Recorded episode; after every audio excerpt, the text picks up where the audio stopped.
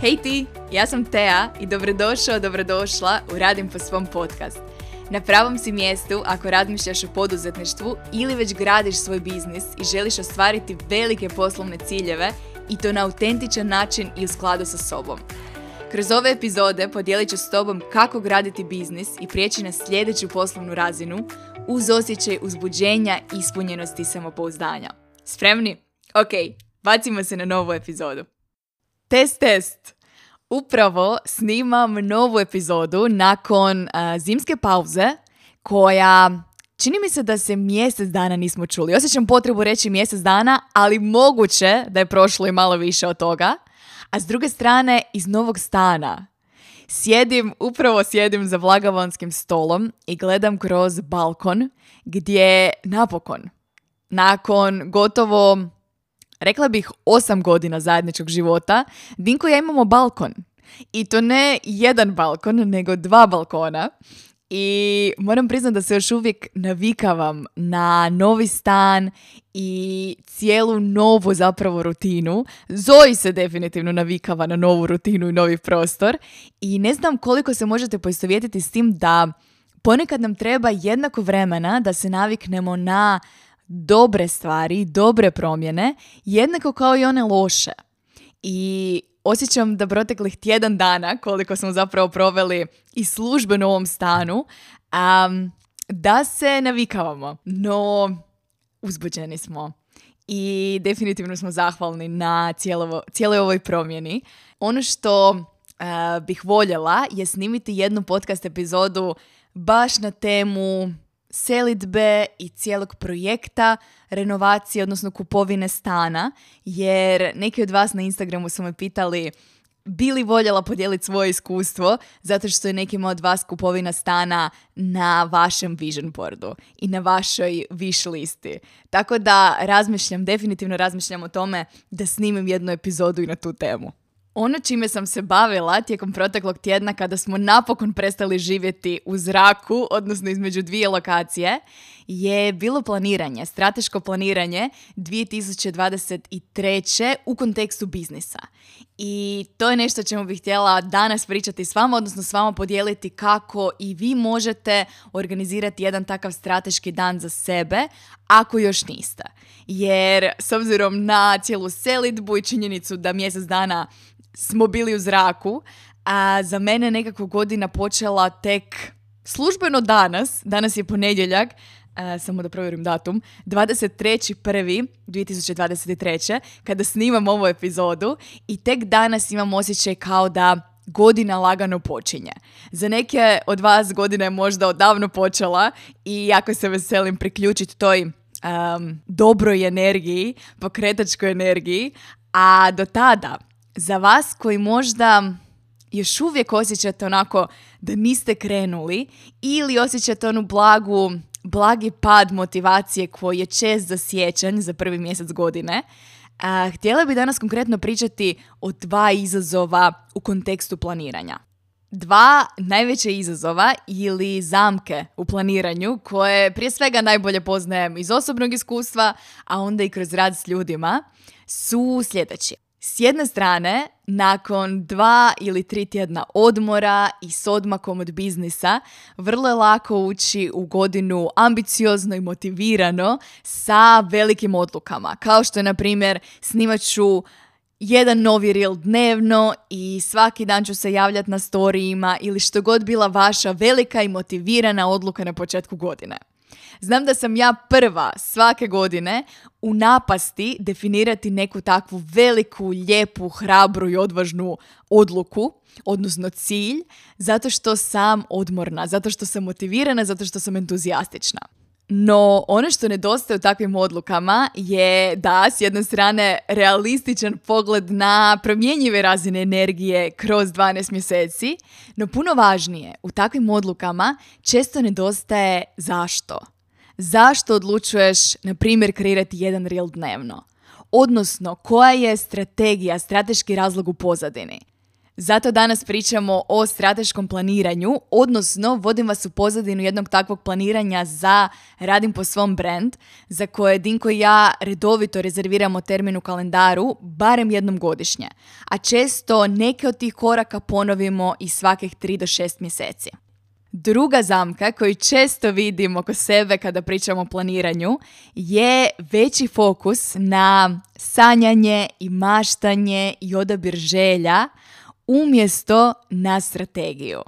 Ja prva volim kreirati i vision board i povezati se sa svojim željama na taj način i vidjela sam jako puno vision boardova koje ste podijelili sa mnom proteklih tjedana, no ako stanemo na tome, ako svoju viziju i svoje želje ne podržimo strategijom u pozadini, velike su šanse da ostanu upravo to, samo želje na papiru.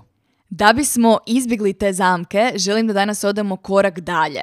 I ako se poželite vratiti ovoj epizodi, poslušati ju ponovno uz komad papira, da pače, a ja predlažem da krenemo sa prvim korakom strateškog planiranja koje smo prošli tjedan organizirali za Radim po svom brand. Nakon prošlogodišnjeg partija planiranja na kojem smo zajedno u sklopu programa Intuicijom do cilja ispunjavali vodič godina po mom, definitivno mogu potvrditi da je planiranje s drugima nešto posebno i nešto drugačije.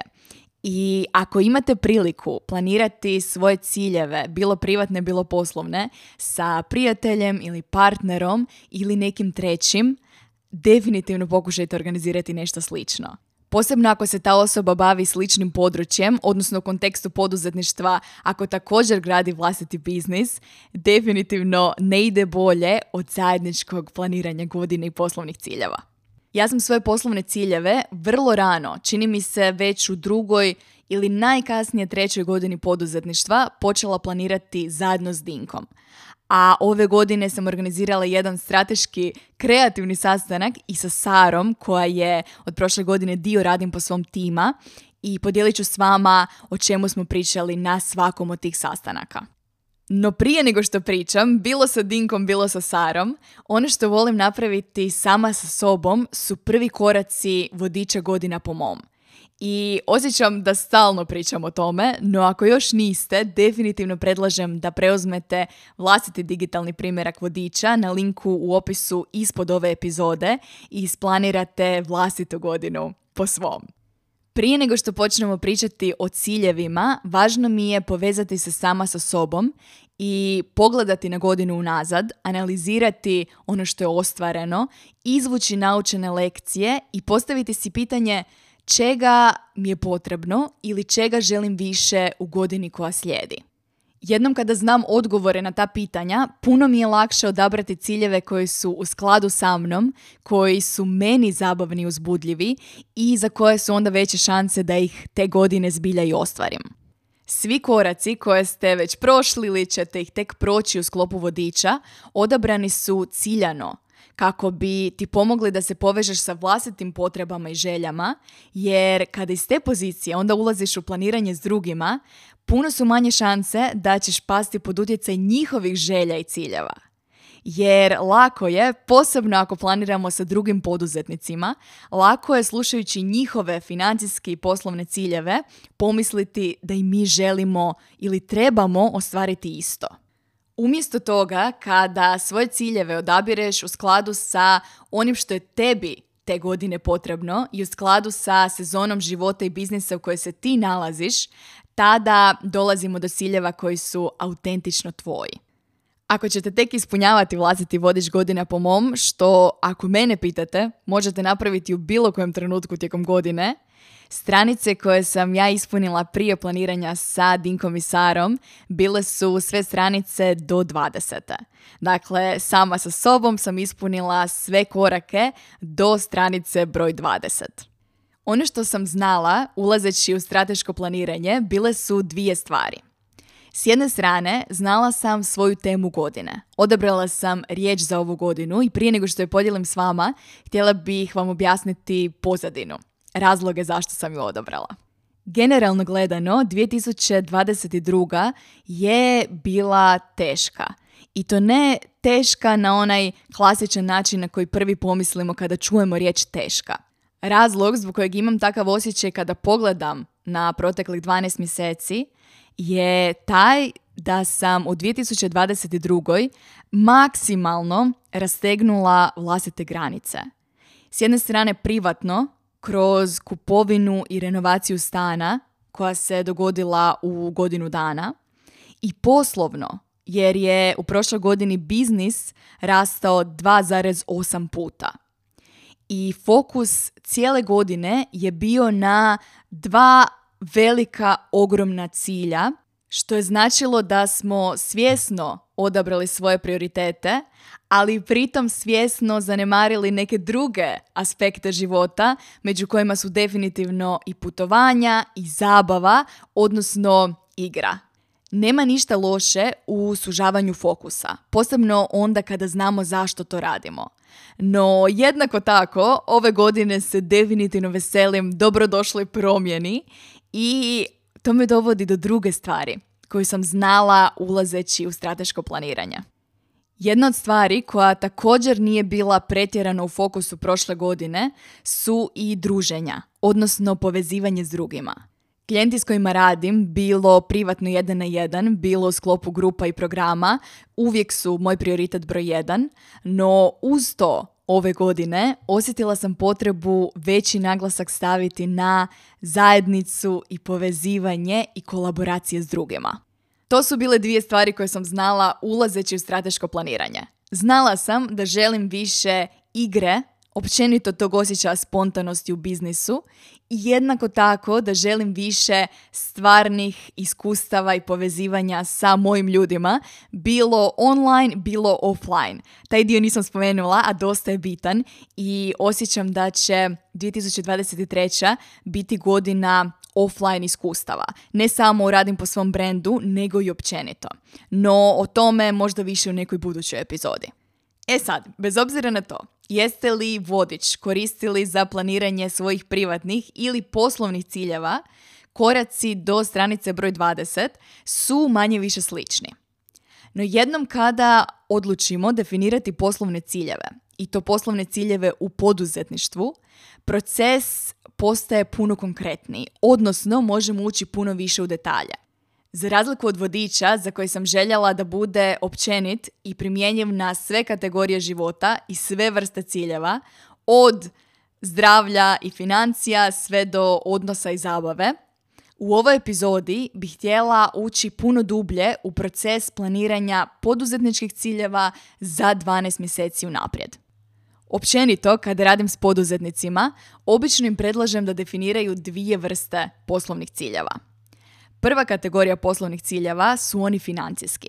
I ako gledamo na prodaju i prihode kao na pokretačku energiju biznisa i općenito pokazatelj zdravlja i rasta nekog biznisa, definitivno želimo dio svog fokusa staviti na financije, na financijski aspekt prihoda i troškova i nekakvog rasta dobiti kroz vrijeme. Čak i ako vam financijski ciljevi u ovom trenutku ne zvuče nimalo zabavno, a posebno ako su vam izvor anksioznosti u biznisu, preporučujem da definirate za sebe barem jedan financijski cilj i ovisno o industriji u kojoj djelujete i vlastite prioritete, to može biti rast prihoda ili rast dobiti ili rast neke marže, no ono što je važno je da definiramo željeni rast u nekom obliku i čak i ako vam rast u ovom trenutku nije u fokusu i možda sve što želite je jedna stabilna postojana godina na razini prošle, i dalje želimo definirati rast barem u razini godišnje inflacije. I bez da ulazim previše u tehničke financijske detalje, novac kontinuirano gubi na vrijednosti kroz vrijeme. I generalno, naš biznis ili napreduje ili nazaduje. Definicija stagnacije ne postoji, nemoguće je stagnirati u poduzetništvu. I ako ćete definirati barem neki financijski cilj, predlažem da definirate minimalni financijski rast u razini godišnje inflacije. Ja osobno jako volim brojke i općenito vjerujem da ne postoji ništa moćnije od poduzetnika koji poznaje brojke u svom biznisu, jer to poznavanje s jedne strane postaje izvor sigurnosti, a s druge nam omogućuje da donosimo provjerene, utemeljene, mudre strateški mudre odluke u biznisu iz dana u dan. Svi moji privatni klijenti jako dobro znaju da kad tad u sklopu suradnje dođemo do kola na kojem ja otvorim Excel tablicu i u kojoj zatim krenemo popisivati planirane izvore prihoda i planirane prihode za sljedećih 6 do 12 mjeseci.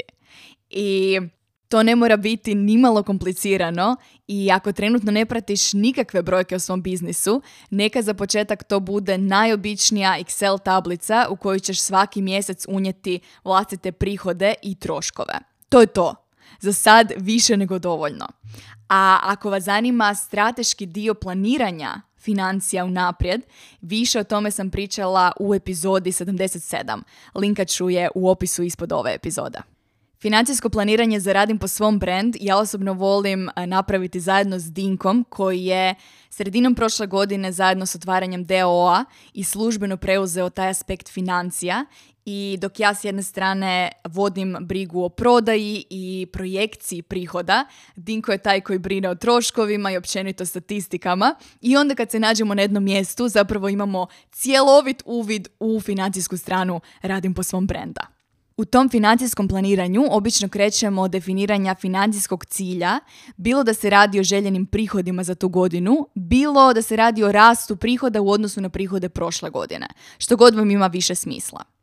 I s obzirom na prošlogodišnji rast od 280%, ove godine sam osjetila da želim neki pristupačniji cilj, možemo ga tako nazvat, odnosno financijski cilj za koji znam da ćemo ga relativno jednostavno ostvariti.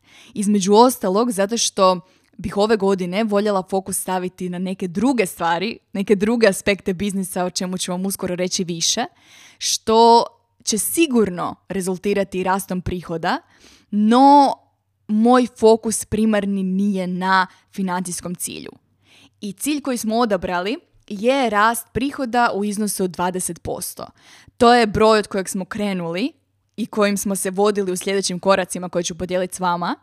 A ako ga slučajno ostvarimo unutar prva tri mjeseca, prvih šest mjeseci, odnosno ranije, lako ćemo taj broj povećati negdje u hodu.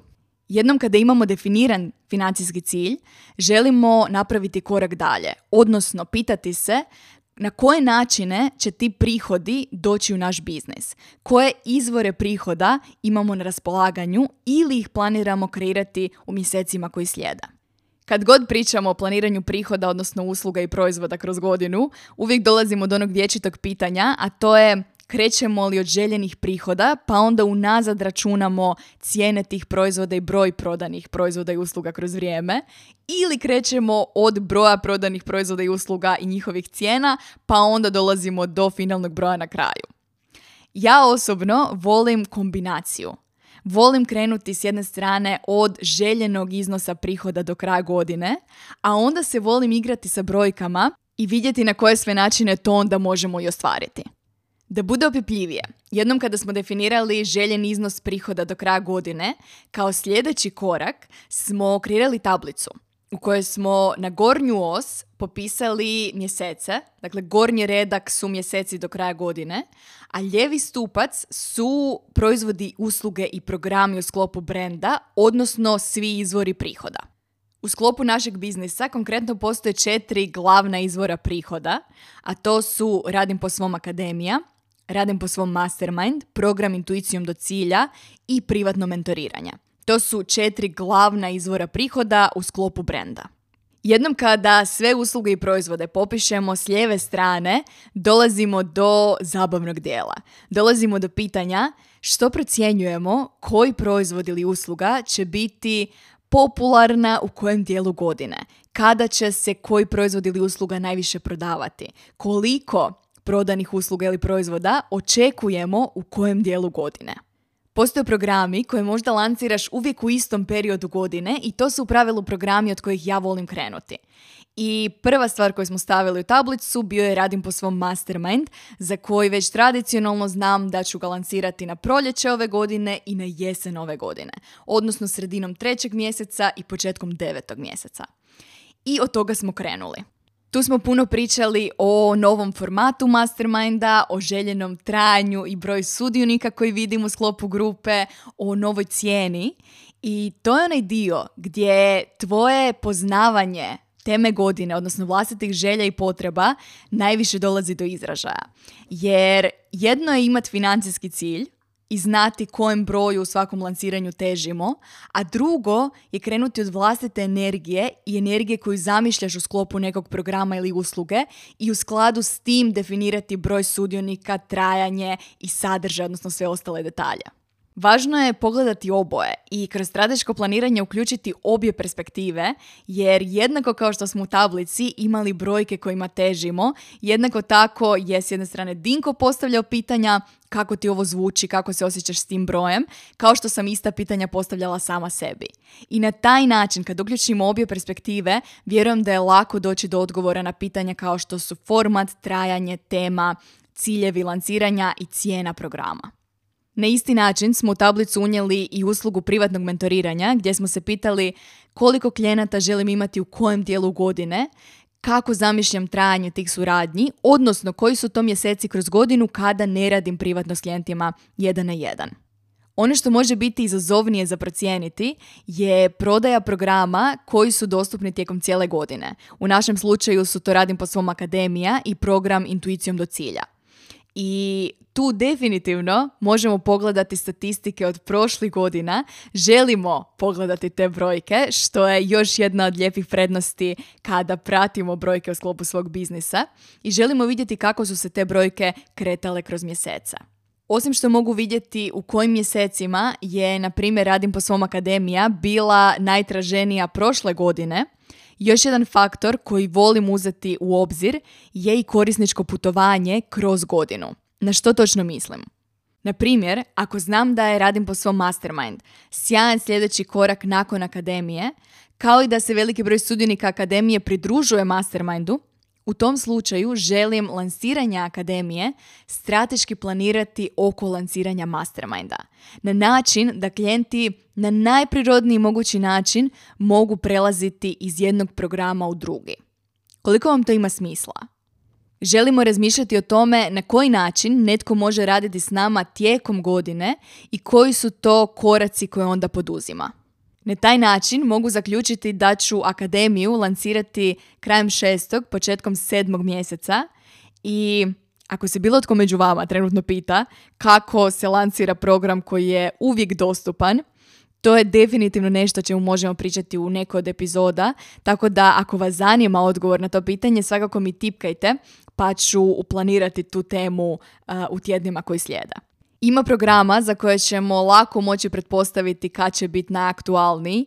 Za intuicijom do cilja je to uvijek krajem godine, kao i u devetom mjesecu. Deveti mjesec je svojevrsna mala nova godina i ima taj osjećaj svježeg početka. I to su dva perioda u godini kada znam da želim više pričati o tom programu. Ako planirajući vlastite usluge i prihode kroz mjesece osjećaš da nemaš točne odgovore i ne znaš što zapisati u tablicu, to je skroz ok. Jedan dobar dio tih brojki će biti pretpostavke.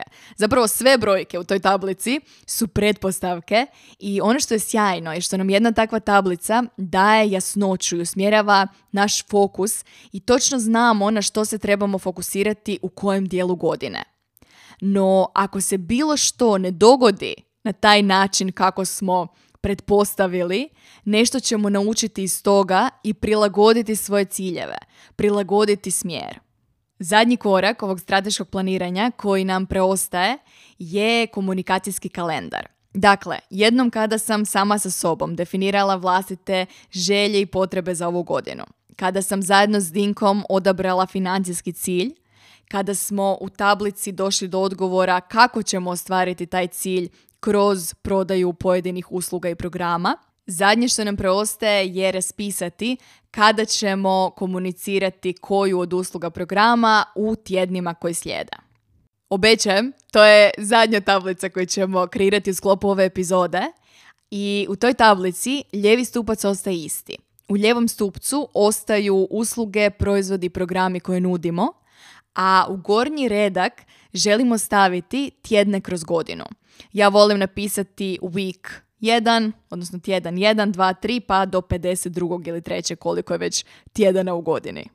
Kada planiram vlastitu komunikaciju na Instagramu ili na newsletteru u podcastu, volim u pravilu svakog tjedna fokus staviti na jednu uslugu ili jedan program. Ono što zato želim u ovoj tablici je obojati one kućice, one tjedne kroz godinu u kojima ću pričati o Radim po svom akademiji, odnosno u kojima ću pričati o mastermindu, u kojima ću pričati o intuicijom do cilja. Neke proizvode možda nećeš staviti u tu tablicu, kao što, na primjer, ja nisam stavila privatno mentoriranje jer ga rijetko, gotovo nikada ne promoviram javno. Jednom kada isplaniraš prodajnu komunikaciju, odnosno oboja željene kućice, ono što ćeš primijetiti je prazan prostor. Prazan prostor između lanciranja. I tu dolazimo do zabavnog dijela, tu dolazimo do zabavnih ciljeva. Da, kao što sam spomenula, svaki biznis bi trebao imati neki financijski cilj, neku namjeru financijskog rasta. I sigurno će biti godina u kojima će ti uzbudljiv, izazovan financijski cilj biti glavni fokus u tvom biznisu.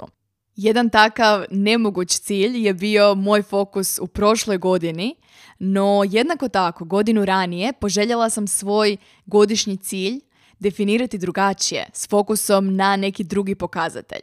Tako da je godinu ranije, u 2021. moj glavni veliki poslovni cilj bilo da se 100 novih poduzetnika pridruži Radim po svom akademiji. To je bio cilj kojim sam se vodila.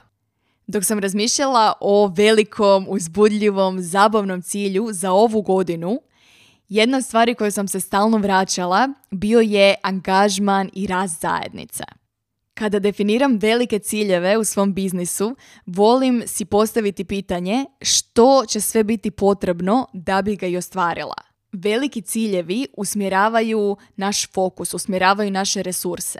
I ako kao svoj cilj odaberem 100 novih sudionika u sklopu akademije, onda znam da će moj fokus većinu te godine biti na tom konkretnom programu.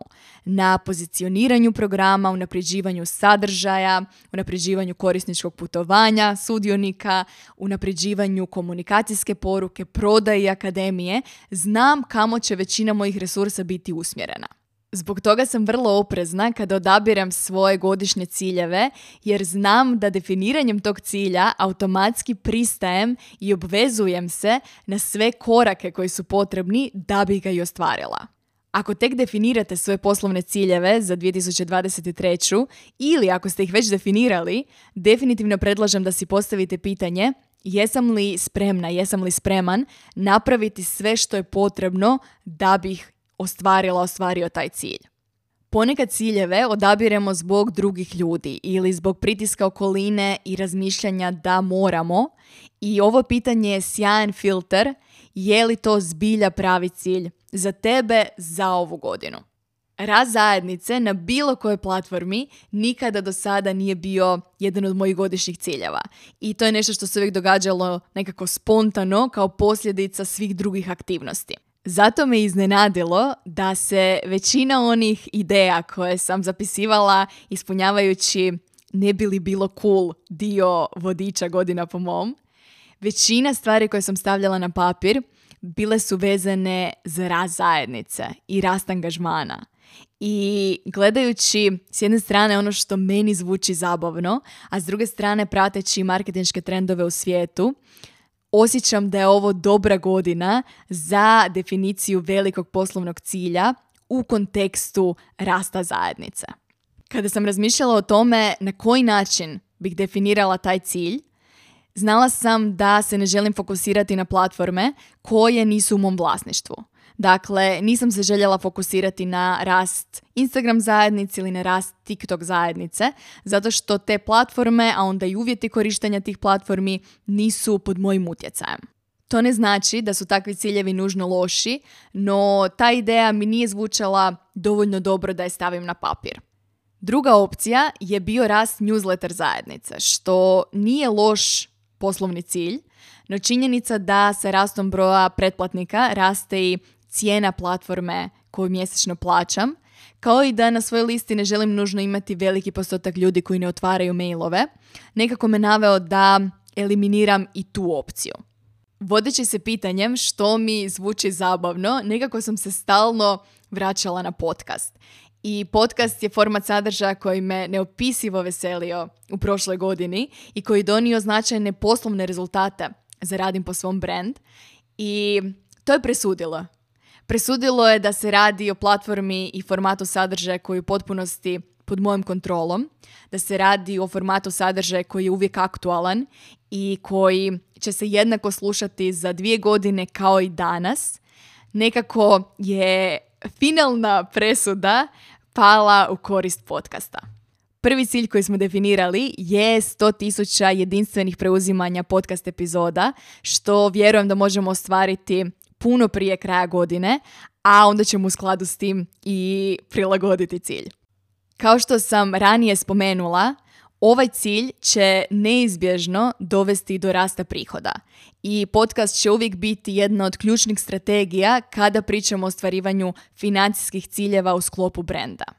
No, definiranje ovakvog jednog zabavnog cilja zapravo daje dopuštenje meni, a onda i ostatku tima, da se u onim praznim kućicama između lansiranja fokusiramo samo na podcast i pitamo koje su to strategije kojima želimo doći do 100.000 jedinstvenih preuzimanja podcast epizoda. Ja jako vjerujem u jednostavnu strategiju i fokus na jednu do dvije ključne stvari u svakoj sezoni biznisa. I taj jasan fokus nam omogućuje da kažemo ne svim drugim distrakcijama, a hvala Bogu u poduzetništvu i online svijetu postoji milijun i jedna opcija koju bi poduzetnik mogao raditi svaki dan. Ovakav cilj, odnosno fokus, daje nam dopuštenje da kažemo ne svemu što nije u skladu s tim ciljem, odnosno da postanemo jako dobri u nekoliko ključnih stvari. Nekoliko ključnih stvari koje pokreću naš biznis unaprijed. Moj prijedlog je zato da svoj ovogodišnji poslovni cilj odabereš u skladu sa onim dijelom biznisa koji znaš da želiš unaprijediti ili onim setom vještina koje želiš unaprijediti kod sebe. Jer, ponovit ću još jednom, cilj koji odabereš automatski govori o tome na koji način i u što ćeš uložiti svojih 12 mjeseci. Dobra vijest je da ću ja svojih 12 mjeseci uložiti upravo u ovaj format sadržaja. I to vjerojatno znači da ćemo se družiti češće i više. Sara i ja smo već imale drugi dio strateškog planiranja. Dinko se ne voli previše miješati u aspekt online sadržaja, gdje smo Sara i ja popisale koje su to onda strategije koje će nas dovesti do cilja. Ako se vratimo na početak današnje epizode i na jedan od izazova, strategija kao što je na primjer snimat ću jedan reel dnevno ne znači puno ako ne znamo zašto. No, jednako tako, strategija snimat ću jedan reel dnevno jer ću kroz reelove promovirati nove podcast epizode što će mi pomoći ostvariti cilj od 100 jedinstvenih preuzimanja je jako dobra strategija. I ne, to ne znači nužno da ću snimati jedan reel dnevno, no definitivno se nadam da ćete u moru dostupnih prodajnih i marketinških strategija ove godine odabrati one koje vas zbilja vode korak bliže ciljevima koje imate. I nadam se da će Radim po svom podcast, kao i drugi Radim po svom programi, pomoći u tome. Sara i ja ćemo ovaj dio strateškog planiranja koji se odnosi na online sadržaj završiti tako da ćemo odabrane strategije staviti u istu tablicu u one prazne kućice između lansiranja. Na taj način svi članovi tima znaju što slijedi i što je prioritet sljedećih 12 mjeseci, što je važno. Posebno sada kada radim po svom brand više nisam samo ja. A nadam se da će i vama ovaj uvid u naše strateško planiranje biti inspiracija da neke vlastite brojke i planove stavite na papir. Da ponovimo, najprije sam kroz vodič godina po mom definirala vlastite želje i potrebe za ovu poslovnu godinu. Drugi korak bilo je definiranje financijskog cilja i na koji način ga planiramo ostvariti, vodeći se uslugama i proizvodima, odnosno njihovom prodajom kroz vrijeme. Treći korak bilo je definiranje zabavnog cilja, fokus na onaj dio biznisa u koji želiš uložiti malo više ljubavi i pažnje u sljedećih 12 mjeseci. I na kraju, jednom kada znaš što prodaješ i na koje strategije se želiš fokusirati, želimo jedno i drugo staviti u kalendar i definirati u kojem tjednu ćemo se fokusirati na što. Veselim se čuti kako je prošlo vaše planiranje i koje ciljeve ste odabrali za sebe u ovoj godini. Definitivno mi pišite o tome na Instagramu. A do tada, nadam se da vas nisam izgubila sa inflacijom i postocima tamo negdje sredinom ove epizode. Samo ću dodati da jednom kada stavimo brojke u tablicu, svaka klijentica do sada je rekla wow, ovo sada izgleda tako realno i opipljivo. Želim vam da i vi imate isti osjećaj kada pogledate na vlastite ciljeve za ovu godinu, a ako poželite dodatnu podršku u ostvarivanju tih ciljeva, uvijek mi možete pisati na Instagramu ili na mailu tea.radimposvom sve. Do tada navijam za vas. Hvala ti na druženju. Nadam se da ti je ova epizoda dala novu perspektivu za razmišljanje i primjenu u tvom biznisu već danas. Jer ako ne sada, kada? Već danas imaš sve potrebno za izgradnju posla i života po svom. Ako ti se sviđa Radim po svom podcast, pozivam te da ga ocjeniš i ostaviš recenziju. Također, ako još nisi, klikni na link u bilješkama ispod epizode i istraži besplatne resurse i treninge koje redovito osvježavam na svojoj stranici. Klikni na link, a mi se slušamo već u sljedećoj epizodi.